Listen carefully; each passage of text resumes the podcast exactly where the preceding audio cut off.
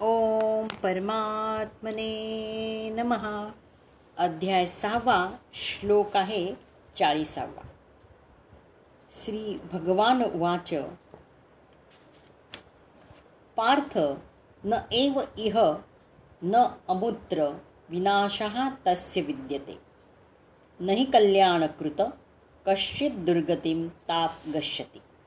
श्री भगवान म्हणाले हे पार्था शुभकार्यामध्ये युक्त झालेल्या योगी व्यक्तीचा इहलोकात तसंच परलोकातही विनाश होत नाही. आणि हे मित्र जो मनुष्य चांगले कार्य करतो तो दुष्प्रवृत्तींनी प्रभावित होत नाही.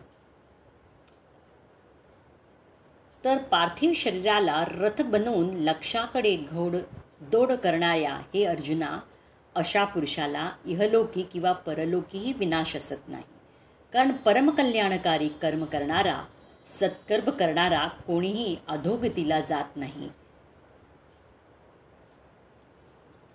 तर श्रीमद भागवतात नारद मुनी व्यासदेवांना पुढील प्रमाणे सांगतात की जो सर्व भौतिक आकांक्षांचा त्याग करतो आणि परमपुरुष भगवंतांना पूर्णपणे शरण जातो त्याची कोणत्याही प्रकारे हानीही होत नाही किंवा त्याचा विनाशही होत नाही. उलट पक्षी अभक्त पूर्णपणे आपल्या स्वधर्माचे आचरण करत असला तरीही त्याला काहीच लाभ होणार नाही. भौतिक लाभप्राप्तीसाठी शास्त्रसंमत तसेच लौकिक अशी दोन्ही प्रकारची कार्य आहेत.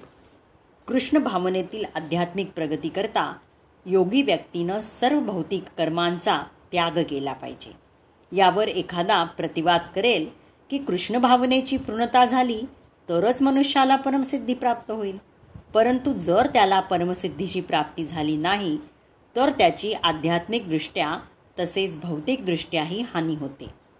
शास्त्रांमध्ये सांगण्यात आलं आहे की जर मनुष्यानं आपल्या नियतकर्माचं पालन केलं नाही तर त्याला त्या प्रसादाची फळं प्रमादाची फळं भोगावी लागतात. म्हणून जो दिव्य कर्म करण्यामध्ये अपयशी होतो त्यालाही त्या प्रकारची फळं भोगावी लागतात. परंतु श्रीमद भागवतात सांगितलं आहे की अपयशी योगी व्यक्तीला चिंता करण्याची मुळीच आवश्यकता नाही. आपल्या विहित कर्मांचं पालन पूर्णपणे न केल्याने जरी त्याला त्याचे परिणाम भोगावे लागले तरी त्यामध्ये त्याची काहीच हानी नाही. कारण शुभकारक कृष्ण भावनेचं विस्मरण कधीच होत नाही. आणि कृष्ण भावनेमध्ये युक्त असलेला मनुष्य पुढील जन्मी जरी हलक्या कुळात जन्माला आला तरी तो कृष्ण भावनेत संलग्न होतो. उलट पक्षी जो मनुष्य कृष्ण भावना भावित नाही आणि केवळ विहित कर्मांचं कठोरपणे पालन करतो त्याला शुभफळ प्राप्त होईलच असं नाही. याचा श्लोकाचं तात्पर्य आणखीन पाहिलं तर असं आहे की मानव समाजाचे नियमित आणि अनियमित असे दोन भाग विभाग करता येतात. पुनर्जन्म अथवा आध्यात्मिक मुक्तीच्या ज्ञानाभावी जे केवळ पशुतुल्य इंद्रिय तृप्तीमध्ये रत आहेत ते अनियमित श्रेणीमध्ये येतात. आणि जे शास्त्र लोक विहित कर्माच्या तत्वांचं पालन करतात ते नियमित श्रेणीमध्ये येतात. अनियमित श्रेणीमधील सभ्य आणि असभ्य सुशिक्षित आणि अशिक्षित बलवान आणि दुर्बल या सर्व लोकांमध्ये पशुवृत्ती प्रबळ असते. त्यांची कर्म कधीच शुभदायक असत नाही. कारण आहार निद्रा भय आणि मैथून या पशुतुल्य प्रवृत्तीचा उपभोग करत ते दुःखपूर्ण अशा भौतिक जगतात अनंत कालासाठी खितपत पडतात. या उलट जे शास्त्र नियमानुसार संयमित आहेत ते यथावकाश कृष्ण भावनेत उन्नत होतात आणि निश्चितच जीवनामध्ये प्रगती करतात. जे शुभ मार्गाचा अवलंब करत आहेत त्यांच्या तीन श्रेणी करता येतात. एक भौतिक सुखसमृद्धीचा उपभोग घेत शास्त्रोक्त विधिविधानांचं पालन करणे. दोन संसारातून मुक्त होण्याचा प्रयत्न करणारे. आणि तीन कृष्ण भावनायुक्त भक्त. भौतिक सुखाकरता शास्त्रलोक विधिविधानांचं पालन करणाऱ्यांच्या पुन्हा दोन श्रेणी करता येतात. सकाम कर्म करणारे आणि इंद्रिय तृप्तीची आकांक्षा न करणारे. जे इंद्रिय तृप्ती करता सकाम कर्म करतात ते जीवनाच्या उच्चतर अवस्थेप्रत किंवा उच्चतर लोकांमध्येही उन्नत होतात. परंतु तरीही हे लोक संसारातून मुक्त झालेले नसल्यामुळे ते वास्तविक शुभदायक मार्गांचं अनुसरण करत नाहीत. ज्या क्रिया आपल्याला मुक्तिपथावर नेतात त्याच केवळ शुभदायक क्रिया आहेत. ज्या क्रियांचा उद्देश आत्मसाक्षात्कार किंवा देहात्मबुद्धीतून मुक्त होणे हा नाही त्या क्रिया मुळीच शुभदायक नसतात. कृष्ण भावनाभावित कर्म हेच केवळ शुभदायक कर्म आहे. आणि जो स्वेच्छेनं कृष्ण भावनेमध्ये प्रगती करण्याकरता सर्व शारीरिक दुःखे सहन करतो त्याला तपोनिष्ठ परिपूर्ण योगी असं म्हटलं जातं. आणि अष्टांग योग पद्धतीचा अंतिम उद्देश कृष्ण भावनेचा साक्षात्कार हा असल्यामुळे असा अभ्यासही शुभदायक आहे. आणि जो या दृष्टीनं प्रयास करतो त्याला अधोगतीचं भय नाही. आता आपण श्लोक एक्केचाळीसावा बघूयात. प्राप्य कृताम लोकान उषित्वा शाश्वतीही समाहा शुशिनाम श्रीमताम गेहे योगभ्रष्ट अभिजायते। योगभ्रष्ट योगी पुण्यात्म्यांच्या लोकांमध्येच अनेका अनेक वर्ष सुख उपभोग घेतल्यानंतर पुन्हा गुणवान कुटुंबामध्ये किंवा वैभवशाली कुटुंबांमध्ये जन्म घेतो.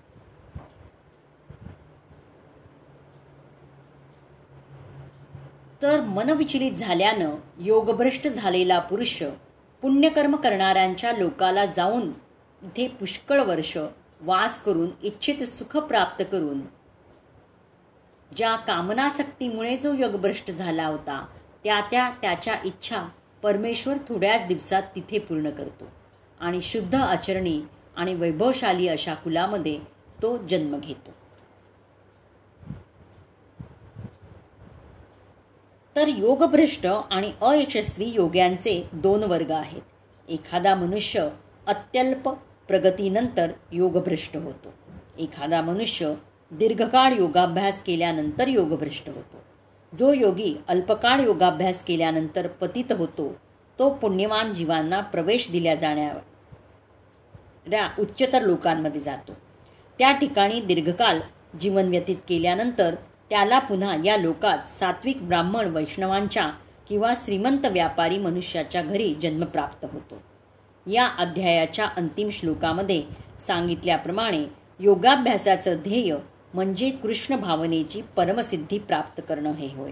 परंतु जे हे स्थिती प्राप्त होईपर्यंत टिकून राहू शकत नाहीत आणि जे भौतिक प्रलोभनांमुळे अपयशी होतात त्यांना भगवत कृपेनं आपल्या भौतिक प्रवृत्तींची पूर्ती करण्याची अनुमती दिली जाते आणि त्यानंतर त्यांना वैभवशाली जीवन जगण्याची संधी दिली जाते.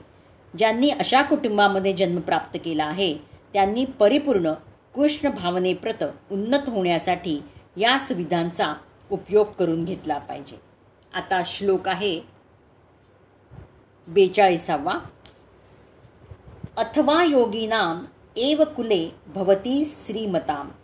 एतत ही दुर्लभ तरम लोके जन्म यत इदृश्यम अथवा दीर्घकाळ योगाभ्यास केल्यानंतर अपयशी ठरलेला तो अत्यंत बुद्धिमान योगी व्यक्तींच्या कुळात जन्म घेतो. खरोखर अशा प्रकारचा जन्म या लोकी अत्यंत दुर्लभ आहे. तर शुद्धाचरणी श्रीमंताच्या घरी त्याला जन्म नाही मिळाला तर स्थिर बुद्धीच्या योगी लोकांच्या कुळात त्याला प्रवेश मिळतो. शुद्धाचरणी श्रीमंतांच्या घरात पवित्र संस्कार लहानपणापासूनच प्राप्त होतात. परंतु तशा घरात जन्म झाल्यानं त्याला योग्याच्या कुळात म्हणजेच शिष्य परंपरेत प्रवेश मिळतो. कबीर तुलसीदास रैदास वाल्मिकी इत्यादींना शुद्ध आचरणी श्रीमंताच्या घरात जन्म नाही मिळाला परंतु योग्यांच्या कुळात प्रवेश मिळाला. सद्गुरूंच्या कुलामध्ये संस्कारांचं परिवर्तन हाही एक जन्म आहे. अशा प्रकारचा जन्म या लोकी मिळणं अत्यंत दुर्लभ आहे. योग्यांच्या या जन्माचा अर्थ त्यांच्या पोटी जन्म घेणे असा नव्हे. त्याच्या पोटी जन्म घेतलेली मुलं गृहत्यागापूर्वी महापुरुषाला भले आपले वडील मानत असले तरी त्या महापुरुषाला घराविषयी व आप्तजनांविषयी काहीही आसक्ती किंवा प्रेम वाटत नाही. जो शिष्य महापुरुषाच्या आज्ञांचं पालन करतो त्यांची सेवा करतो तो शिष्य स्वतःच्या पुत्रांपेक्षा त्यांना अधिक प्रिय असतो आणि तोच त्यांचा खरा पुत्र बनतो. या योग्याच्या संस्कारांनी युक्त नसतात अशा शिष्यांना महापुरुष शिष्य म्हणून स्वीकारत नाहीत. पूज्य महाराज श्रीनी अशा सर्वांना शिष्य केलं असतं तर हजारो विरक्त त्यांचे शिष्य बनले असते. परंतु कोणाला गाडी भाडे देऊन कोणाच्या दारी निरोप पाठवून कोणाच्या घरी पत्र पाठवून कोणाला समजावून असे अनेकांना त्यांनी घरी पाठवून दिले. अनेक हट्ट करू लागले की त्यांना आतून सूचना मिळे की यामध्ये साधू बनण्याचं एकही लक्षण नाही. याला ठेवून घेण्यात काही फायदा नाही. हा योग मार्ग पार करू शकणार नाही. तेव्हा महाराष्ट्रींनी त्यांना स्वीकारलं नाही. तर एक दोघांनी निराश होऊन पर्वतावरून खाली उडी टाकून जीवही दिला.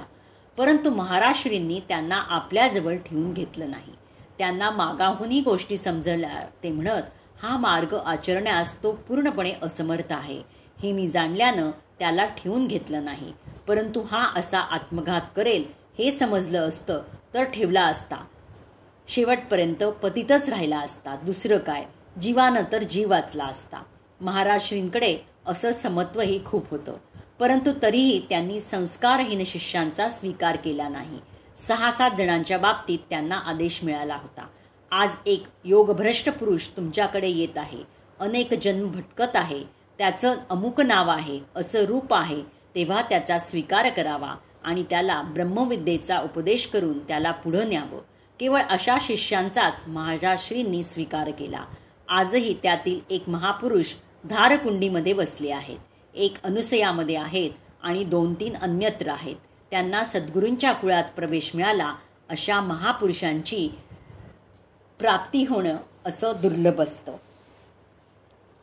तर अत्यंत बुद्धिमान योग्यांच्या